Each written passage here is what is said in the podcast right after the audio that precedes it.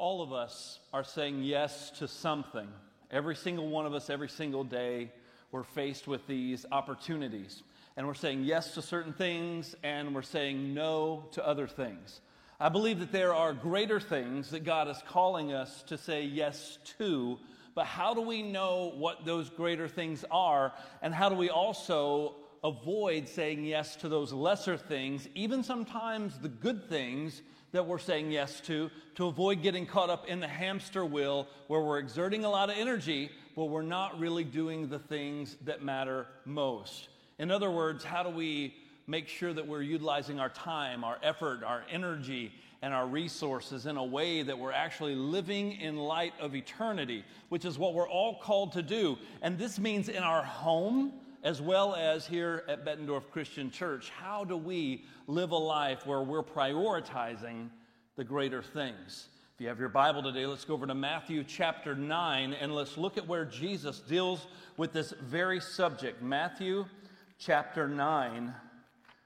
And we're going to look over at the 35th verse. So I still hear the rustling of pages.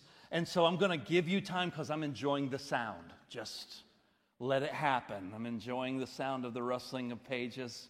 Actually, there were uh, a little more uh, rustling of pages in this service than there were in the first service. So good job. Second service, way to bring your Bible and rustle those pages. You're like, it's even on going to be on the screen, and you know it's going to be on the screen, and you choose to open the Bible anyways. I love it. Absolutely love it. Matthew chapter 9. Let's look at where Jesus talked about this issue of eternity. In verse 35. Jesus went throughout all the cities and villages, teaching in their synagogues and proclaiming the gospel of the kingdom and healing every disease and every affliction. When he saw the crowds, he had compassion for them because they were harassed and helpless. They were like sheep without a shepherd. Then he said to his disciples, The harvest is plentiful, but the laborers are few.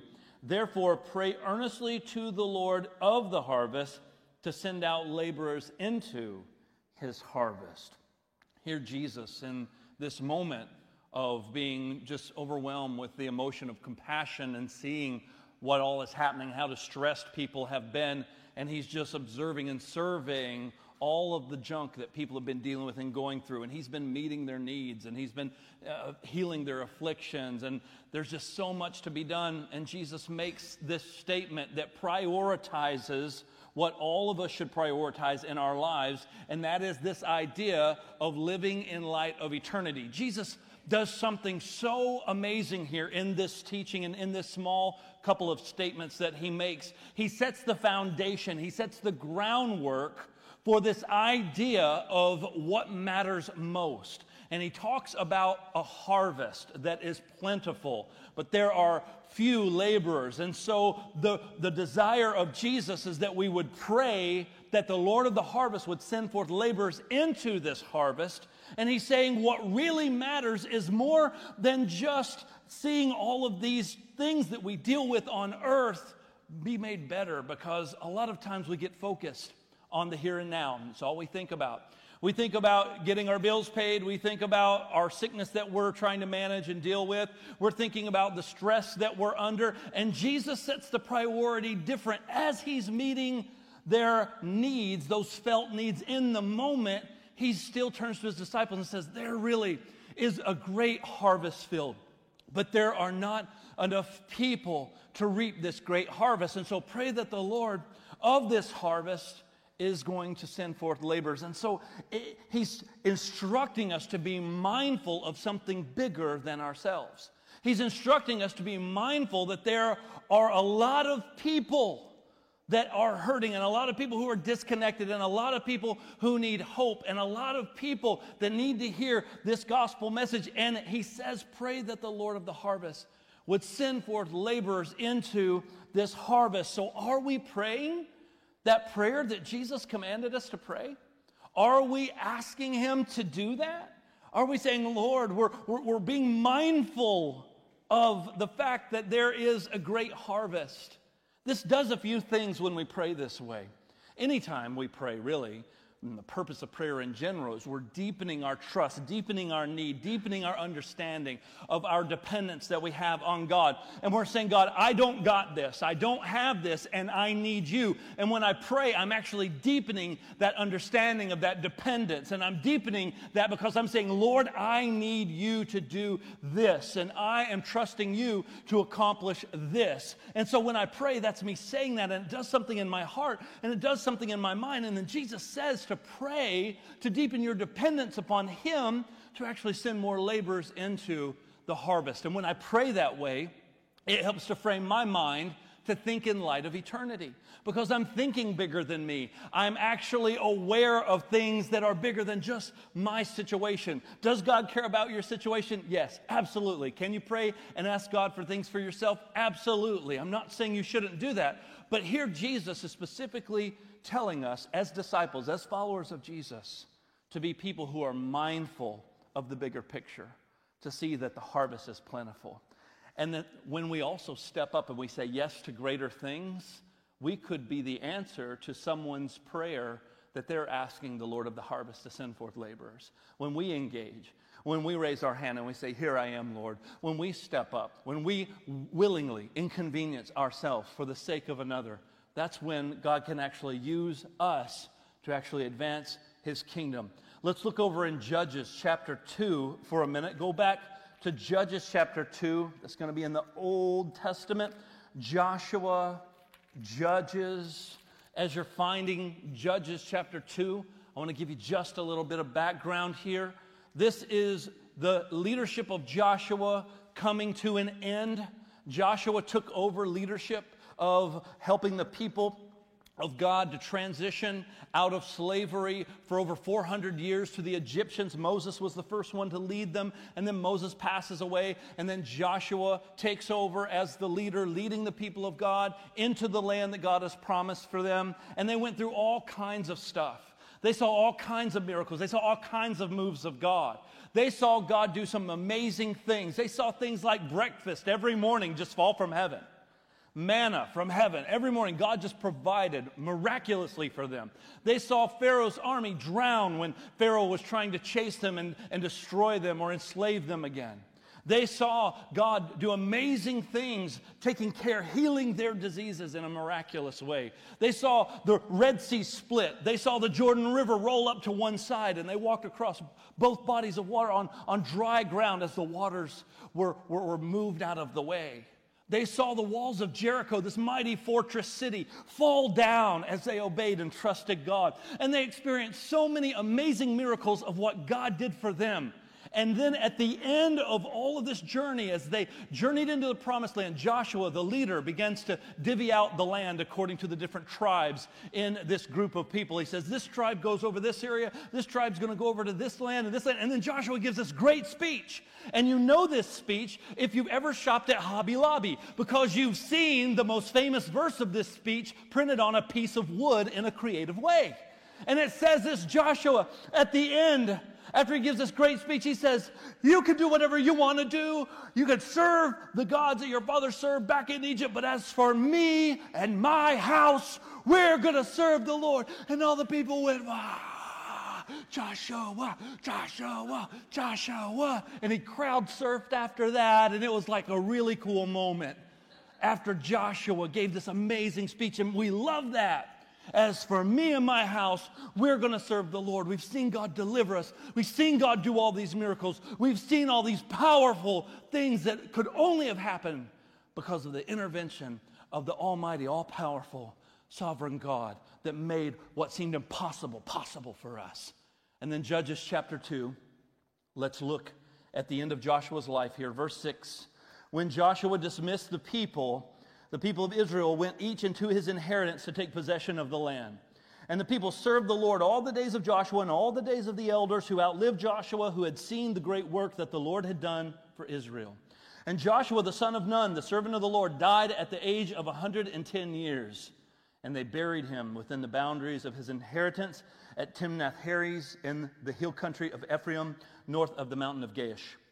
And all that generation also were gathered to their fathers, which means everyone who had those experiences, everyone who was there with Joshua, they all died. And then it says, There arose another generation after them who did not know the Lord or the work that he had done for Israel. And I just don't understand. In that one sentence, there had to be a lot that happened and did not happen. And we just don't know what happened or did not happen. We can guess, but somewhere somebody disengaged. Somewhere somebody checked out. Somewhere someone stopped telling the story. Somewhere someone stopped pursuing God. Someone became less thankful. Someone became ungrateful. Someone began to focus on themselves and lost sight of what God had done. Because how on earth could you just be one generation removed from all those miracles? All of those stories, and the generation rises up that's now rejecting God and doesn't even want to know Him and doesn't want anything to do with Him? One generation. I mean, I could understand maybe if there were like 10 generations in between all these miracles, right? That'd make a little bit more sense. But after Joshua and everyone who experienced the mighty move of God died, a generation rose up that didn't know the Lord or the things that He had done. These people didn't want anything to do with God. So here's what we have to get, church. We have to get this in our hearts when Jesus is telling us to pray that the Lord of the harvest would send forth laborers to reap this great harvest that's so plentiful and there's such few laborers. When it comes to saying yes to greater things, we must realize that the eternal destinations of generations is at stake. This is the what's at stake question answered. There are generations that are literally at stake, their eternity at stake, based on whether or not a generation says, Here I am, Lord. Based on whether or not a generation chooses to engage or remain disengaged. Oftentimes, we look to the past and we cannot depend on the miracles and moves of God from the past to carry forth to the next generation. Those things were great for that generation, but we must say yes to God today, now. It's wonderful what God did in the past. And some of us had this idea if we could just recapture the past, if God would just do now what He did back then, then other people would see. But the miracles did not sustain to the next generation. Those people needed to seek God on their own. They needed to encounter Him on their own. It wasn't just, it wasn't enough for all the trophies and all the great stories of the past, something shifted, something changed to where something else besides God got a hold of their hearts. And they ran with it. And it caused them to reject the very God who had brought them out of slavery. And now they're choosing to enter into a different kind of slavery. One that maybe not run by the Egyptians, but one that's completely dominated by selfishness and sin because someone somewhere didn't engage. Someone somewhere didn't say yes to greater things. Someone somewhere checked out. Someone somewhere got unplugged, or someone somewhere got offended or got wounded. Somebody somewhere said, I'm done, or I've done enough. Can I tell you something? If you're still sucking air, God has a plan for you. I don't care how old you are, I don't care what your situation in life is. If you still are drawing breath, if God woke you up this morning, there is an opportunity for you to engage and say yes to something greater. There is an opportunity for you to engage and say yes to a lot of things that are driven by self. But there are greater things I believe that He's calling us to. And when we realize that generations are at stake, that eternity is at stake. It helps us to live our life with a different priority. It helps us to filter the things that we're willing to say yes to and the things that we're willing to say no to because we can't just depend on the past. I- have talked to a lot of pastors. And even in our own staff, we've had this conversation in varying degrees and various times where we've talked about how the church, the body of Christ, has kind of come out of COVID. They've come out of this whole shutdown thing that we've gone through and all the difficulties and all the challenges, and everyone's kind of like in restart mode. Everyone's like in rebuild mode. And if we're not careful, we'll get stuck in this idea of waiting until things return to the way that they were before the pandemic hit, before we ever engage. It's almost like we'll sit on our hands and go, well, when things get back to normal, or when my life gets back to this normal, or when these things begin to happen. And everyone still references things even a year later, pre pandemic, and they're like, well, you know, well, well, before the pandemic hit, we had this many people coming to church. Well, before the pandemic hit, we had this many people involved in kids' ministry. Or before the pandemic hit, we had this many people, you know, uh, uh, attending worship services or helping in uh, service projects or whatever the case may be. And it's like we're stuck. And I want to help us get unstuck by realizing today is today. And we have to engage today, not wait until things get back to where we want them to be before we engage because there are generations at stake. There is a priority that we're called to live with. And Jesus told us to pray. So, are we praying? Are we being mindful that that harvest is plentiful?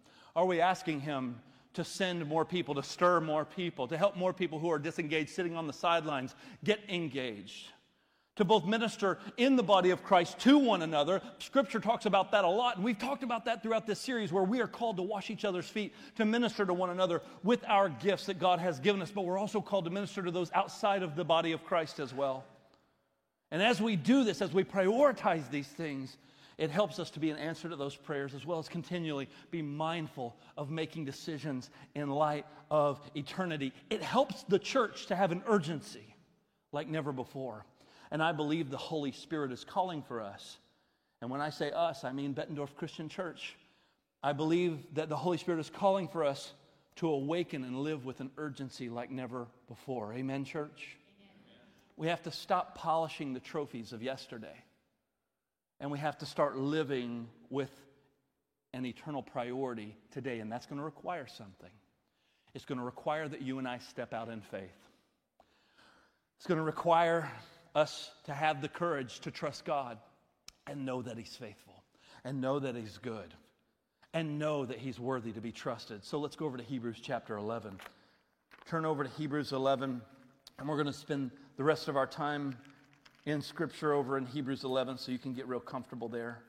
We're going to read this chapter of Hebrews chapter 11 because I think that it's important for us in this message for us to understand the whole of what's happening here in Hebrews 11 because a lot of times people just read verses 1 through 6 and they stop there. But there's a lot more to Hebrews 11 than verses 1 through 6. So here's what Scripture says in Hebrews 11, chapter, uh, chapter 11, verse 1. Now faith is the assurance of things hoped for, the conviction of things not seen. And so here the writer is trying to help us to understand what faith is. And then the writer says this, verse 2 For by it the people of old received their commendation. By faith, we understand that the universe was created by the Word of God, so that what is seen is not made out of things that are visible. The writer here is trying to help us to understand what faith kind of looks like. It's not something like what you and I can do, where we can take seen materials and we can make something because we understand we have to start somewhere with the stuff we've got and we can make something creative and cool out of it. Well, faith is actually like when God just spoke and there was nothing, and like when He spoke, then something happened. And that something came out of nothing, but yet when God spoke it, like that was by faith, these worlds this world was created, and he's saying here, this is how this works. And it's the same way that the people of old received their commendation. So even before Jesus came on the scene, is saying these people still had to trust in God. They had to trust in something that they hadn't seen. They had to trust in something that they knew was coming. They knew that salvation was coming. They knew redemption was coming. They knew that there was going to be this promised Messiah. They knew there was going to be this one who was going to crush the head of the serpent. They didn't know his name, they didn't know all the details but they knew God said it, and so they just had to trust it. And it shaped the way that they lived their lives. It shaped their priority. And this is how they received the commendation is by when God would lead them, God would speak to them, they would say yes, and they would engage. Verse 4 starts to give some examples of this.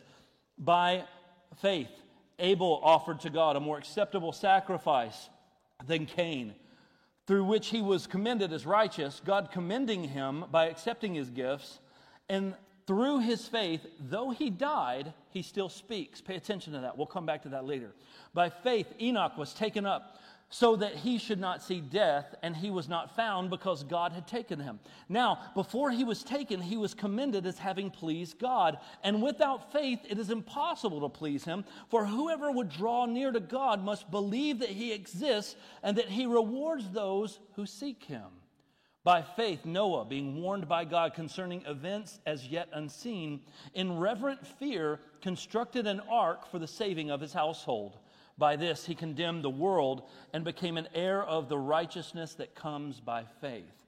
By faith, Abraham obeyed when he was called to go out to a place that he was to receive as an inheritance. And he went out, not knowing where he was going.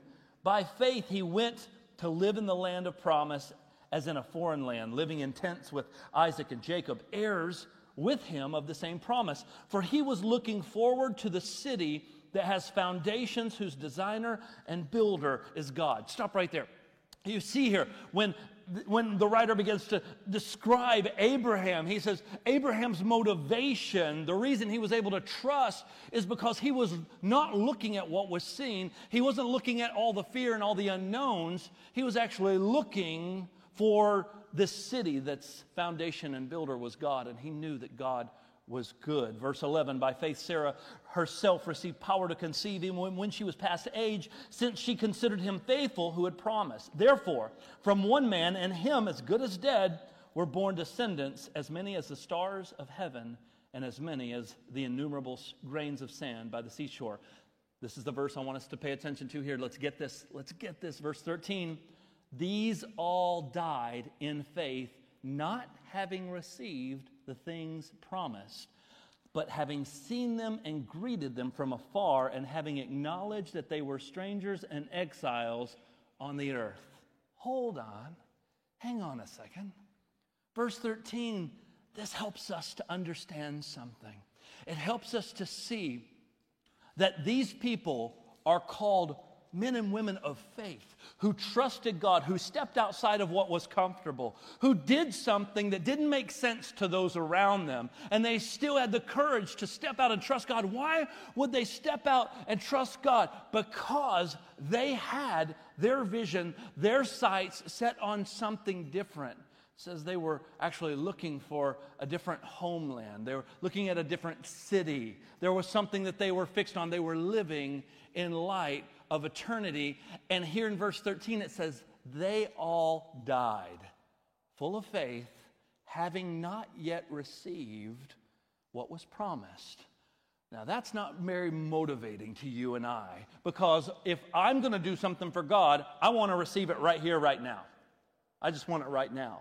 I want to know what's the formula. Tell me how to do it. Tell me step one, step two, step three. Tell me how to get what I need to get to make my life easier, to make my life more comfortable, to make everything go my way, and I'll do those things. And people think that that's what Christianity is, is following some type of formula to get things from God and make their lives easier and more comfortable. That's not how these saints of old lived. The saints weren't living for their own comfort. They weren't living for this temporal home. They had their minds and their eyes and their hearts set on something different, and they didn't even get to see it here on the earth. Could you imagine? Wow, you didn't even get to see it, but they still died full of faith. They didn't go, Well, I'm on my deathbed. I don't know if God's going to do it or not. Nope, they were like, God's still faithful. He's still worthy of my trust. He's still worthy to be trusted. And they died full of faith, not receiving fully what was promised. I think a lot of times we miss investing in eternity because we want immediate dividends. We want immediate turnaround. We want to see all of the benefit now. What if, what if God called you to say yes to something greater and He called you to invest in something that was making an eternal deposit, whether that's scattering seed, whether that's watering that seed, and you never get to see the fruit of it, but you still invest and trust that God is going to be the one who brings the increase. What if your job is just to invest? What if your job is just to plant? What if your job is just to water? Sometimes we get so discouraged when we work and we serve and we say yes to God and we're not seeing things happen the way we want them to. And we want to throw our hands up in the air and we want to give up and we go, This is too hard. I don't know if it's worth it. These people of old didn't get to see it. They didn't get to see the promise. They didn't get to see Jesus come and die on the cross. They didn't get to see him pay the price for the sins of the world. But they knew God was faithful. They knew He had promised redemption. They knew that there was something good coming, and they died full of faith. What if it's our job to just live into the glory of God and keep planting and keep watering. And it's not about whether or not I get to see the thing happen that I've been investing in my entire life. That's just my role for the glory of God. Would you still say yes? Would you still say yes if you spent your entire life just helping to put up the framework of a house and you never got to see the house finished?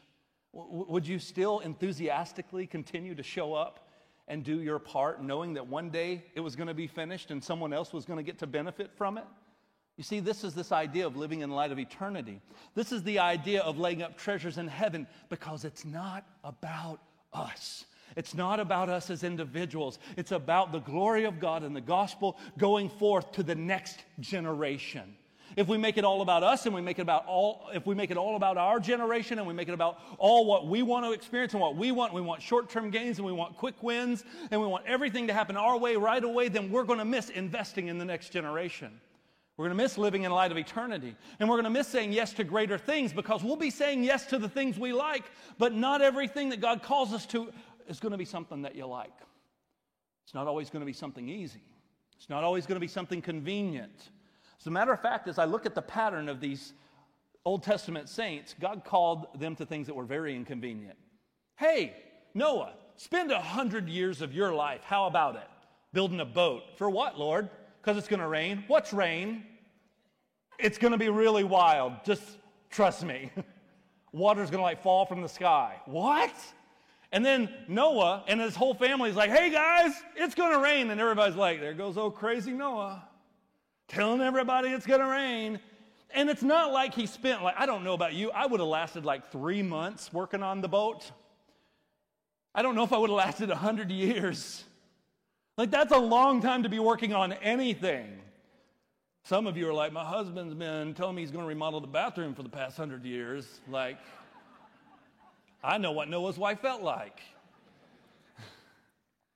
I mean, it's just this huge building project that, and people are just mocking you. People are, are laughing at you. Every opportunity to be discouraged was present. And he still faithfully continued because he knew God was faithful. He knew the one who promised was faithful. God told Abraham to leave his family, everything familiar, everything that he knew, and go out. Where do you want me to go, Lord? Into a land I'll show you. What does that even mean? like, which way do I go? Do you, I mean, is, is it this way? Is it, is it over here? you know, I'll show you. I mean, it'd be one thing if God said, it's going to be great, it's going to be this, this, this, and this. I mean, it's going to be like 75, sunny with a high 75 all year round. There's, going to, there's like a pool, you know, there's, you know, all the shopping, you know, is going to be really close, but you're going to kind of be in this really nice neighborhood. It's going to be awesome. Go there. Nope, go somewhere that I will show you. Okay, Lord, here we go. And there were all sorts of bumps along the way. It wasn't convenient. There was all sorts of challenges along the way. You look at all these people of, of old, they, they, they didn't do it because they got to see everything happen that God had promised, because they didn't. They didn't get to see it all. Scripture is very clear about that. But here's what it continues to say, verse 14. For people who speak this way, they make it clear that they are seeking a homeland. If they had been thinking of that land from which they had gone out, they would have had the opportunity to return. So if they would have been focused on just the here and now, God would have said, You would have had the opportunity to return. But as it is, they desire a better country. That is a heavenly one. Therefore, God is not ashamed to be called their God, for he has prepared for them a city. By faith, Abraham, when he was tested, he offered up Isaac, and he who had received the promises was in the act of offering up his only son, of whom it was said, Through Isaac your offspring shall be named. He considered that God was able to even raise him from the dead, from which, figuratively speaking, he did receive him back. By faith, Isaac invoked future blessings on Jacob and Esau. By faith, Jacob, when dying, blessed each of, his, each of the sons of Joseph, bowing in worship over the head of his staff. By faith, Joseph, at the end of his life, made mention of the exodus of the Israelites and gave directions concerning his bones. By faith, Moses, when he was born, was hidden for three months by his parents because they saw that the child was beautiful and they were not afraid of the king's edict. By faith, Moses, when he was grown up, refused to be called the son of Pharaoh's daughter, choosing rather to be mistreated with the people of God than to enjoy the fleeting pleasures of sin. He considered the reproach of Christ greater wealth than all the treasures of Egypt, for he was looking to the reward. Look at this. Moses, who didn't live in the same time period as Jesus on the earth, scripture says that Moses thought it was more valuable to trust in the promise and to have this reproach upon him instead of enjoying the treasures of Egypt, saying he, he's valuing Jesus, he's valuing the Christ, he's valuing the promise of God of more value, of greater value than the comforts and the pleasures of the palace, of living in Pharaoh's palace, the most powerful superpower on the planet at that time, than living there and being just having a life of ease, a life of comfort. Instead, he intentionally said, I would rather be mistreated with the people of God because Jesus is worth more, because Jesus is a greater reward. He's looking forward to something. He's seeing beyond the present. By faith, verse 27, he left Egypt, not being afraid of the anger of the king, for he endured as seeing him who is invisible. By faith, he kept the Passover and sprinkled the blood so that the destroyer of the firstborn might not touch them. By faith, the people crossed the Red Sea as on dry land, but the Egyptians, when they attempted to do the same, were drowned. By faith, the walls of Jericho fell after they had been encircled for seven days. By faith, Rahab the prostitute did not perish with those who were disobedient because she had given a friendly welcome to the spies. And what more shall I say? For time would fail me to tell of Gideon or Barak or Samson or Jephthah or David and Samuel and the prophets who through faith conquered kingdoms, and enforced justice, obtained promises, stopped the mouths of lions, quenched the power of fire, escaped the edge of the sword, were made strong out of weakness, became mighty in war, put foreign armies to flight. Women received back their dead by resurrection. Some were tortured, refusing to accept release so that they might rise again to a better life. Others suffered mocking and flogging, even chains and imprisonment. They were stoned, they were sawn in two. They were killed with the sword. They went about in skins of sheep and goats, destitute, afflicted, and mistreated, of whom the world was not worthy, wandering about in deserts and mountains, and in dens and caves of the earth. And all of these, though commended through their faith, did not receive what was promised, since God had provided something better for us, that apart from us, they should not be made perfect. We see all these people who went before us, all of these people they were commended for their faith, for their trust in God, because they were living in light of eternity. They had a different set of priorities in their life. They all saw glimpses of the fulfilled promise, but it was their heart that valued honoring God above all else that motivated them to continue to trust. Not that life was going to get better here on earth, not that everything was going to go my way here on earth not that I could just have whatever I wanted here on earth. I, I don't see that.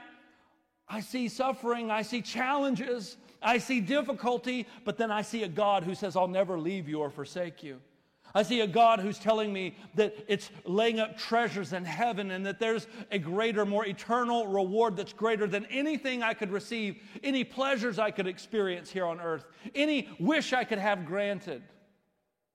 That Jesus is far exceeding any of those things that this world could promise me. Amen? You see, this is what motivated them to continue to trust, to continue to serve, and to continue to say no to lesser things so that they could say yes to the greater things. But here's the challenge for us saying no to these things and saying yes to these things is going to require that I say yes to God by saying no to my selfish desire. That's not always the easiest. Moses said no to a life of ease. Abraham said no to staying with families and friends and, and just living a life of comfort. Abram was very wealthy even before he started uh, out on this journey that we read about in Scripture. And we see how he could have just said, No, I'm comfortable. No, things are going my way. I'm doing just fine. But instead, they continue to trust God. And it means that we have to say no to selfish desire. So here's the question I want us to evaluate and ask ourselves what is God calling us to say no to? We can all see that He's calling us to be a part of this great harvest the harvest is plentiful. So we say, yeah, I'm supposed to say yes to this harvest. But in order for me to do that, I'm going to have to know what is God calling me to say no to, because saying no to lesser things enables you to say yes to the greater things. It actually puts you in a position. I'm going to give you a few practical things, and I'm not picking on you if this applies to you, but maybe if God's put on your heart, you've said things like, man, I wish I could support that, that missionary, you know, or I wish I could sponsor a child or something like that that God's put on your heart. Oh man, that'd be so great if, if we could do that. But maybe, you know, when things, you know, get a little better, well, what are you going to have to say no to in order to position yourself to say yes to that? Maybe it means that you say no to going through the coffee drive through for a while so that you can have those extra funds to be able to put towards that. It's all about living life with an eternal priority. What is God calling you to say yes to, you're going to have to also answer the question simultaneously then what is God calling me to say no to? Because for me to say yes to the greater things, I'm going to have to learn to say no to some things. And, and here's the deal all of the things that God's calling us to say no to in order to position ourselves to say yes to greater things are not always bad things. They're not always bad. I mean, yeah, we all know obviously we need to say no to like sin, right? Sin is bad. Amen? Okay. Should get a good amen from that one. Okay. Sin is bad. Stop doing it. Okay? There you go. we should all not do that. So it's not about saying no to necessarily those sinful things that we can clearly see are sin, but things that are not necessarily sinful can become sinful when God is calling us to give them up and we refuse because we would rather have those things than be obedient. I remember a friend of mine in Oklahoma when I was a youth pastor um, he, this guy loved the Oklahoma Sooners. Like he was probably the biggest OU fan I ever n- have known in my life. And his truck, he replaced the horn on his truck with the OU fight song. And when he would honk his horn, it would go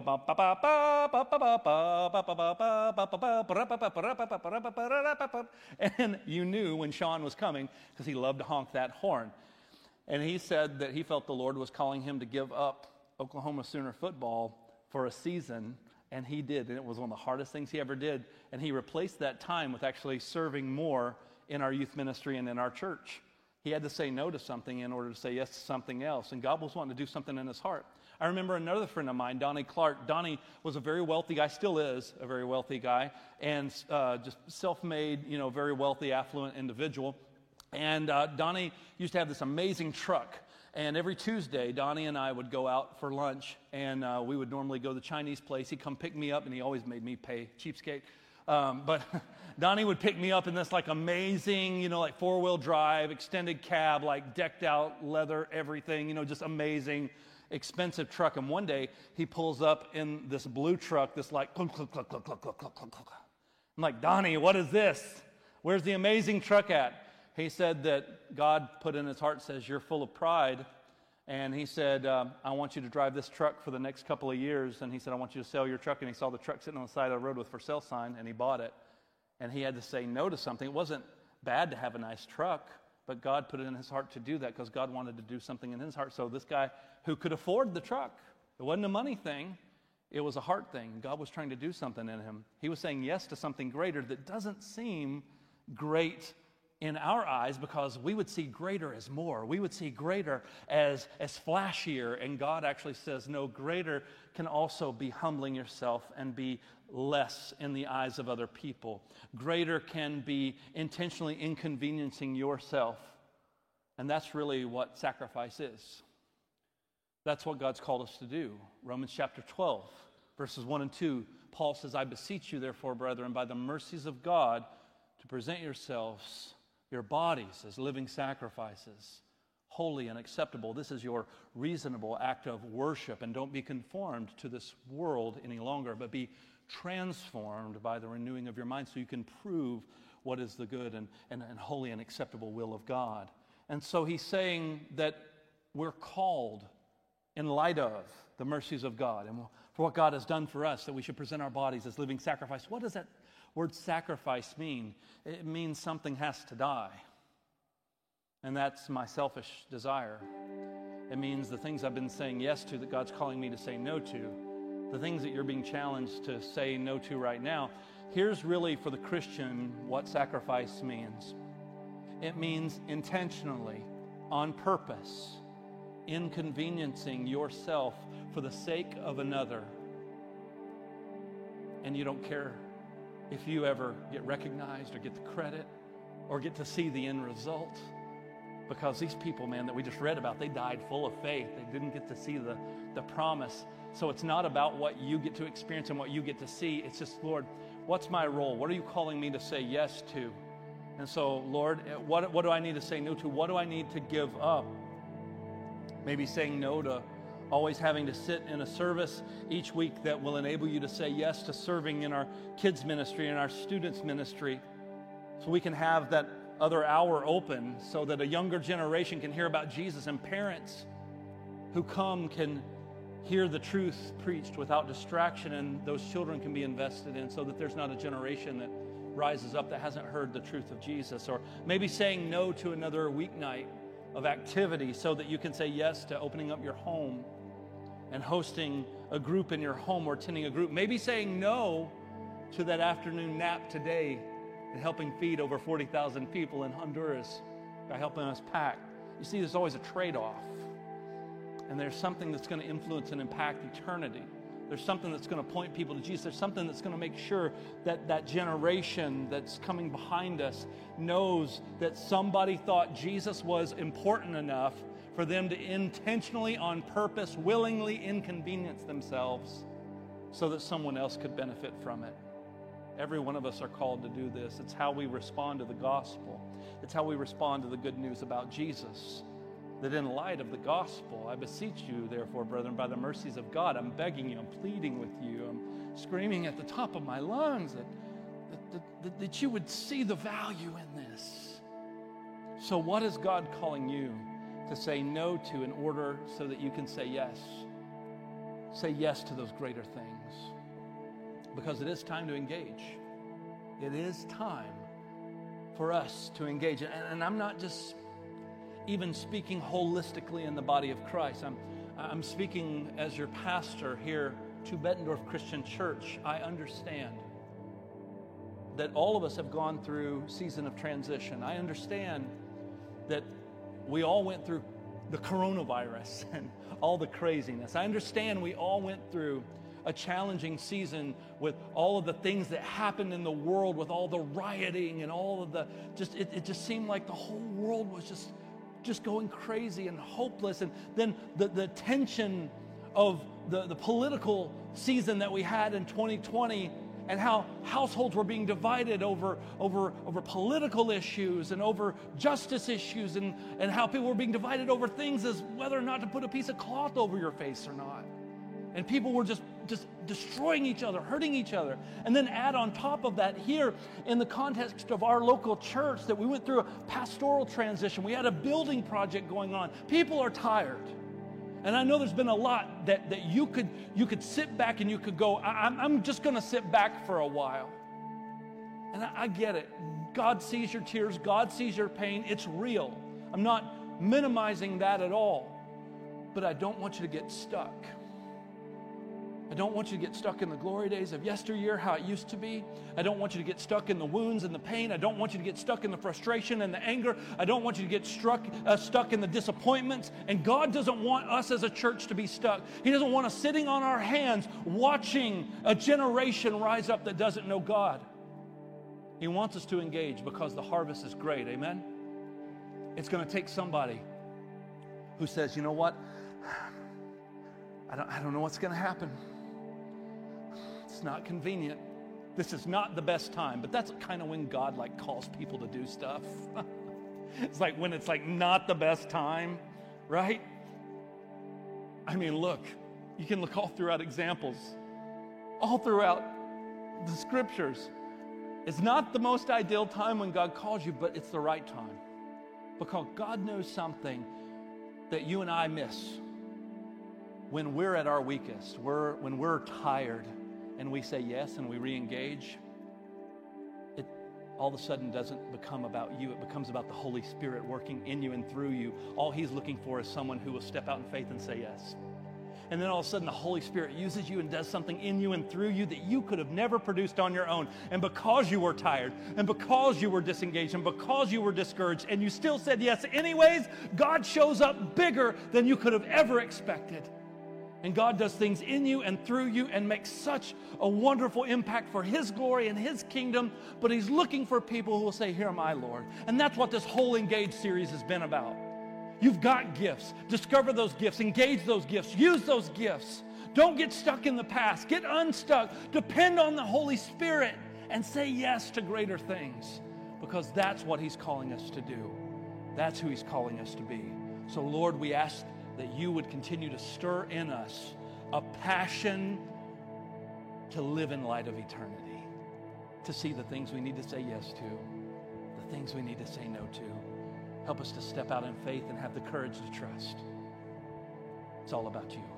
In Jesus' name, amen.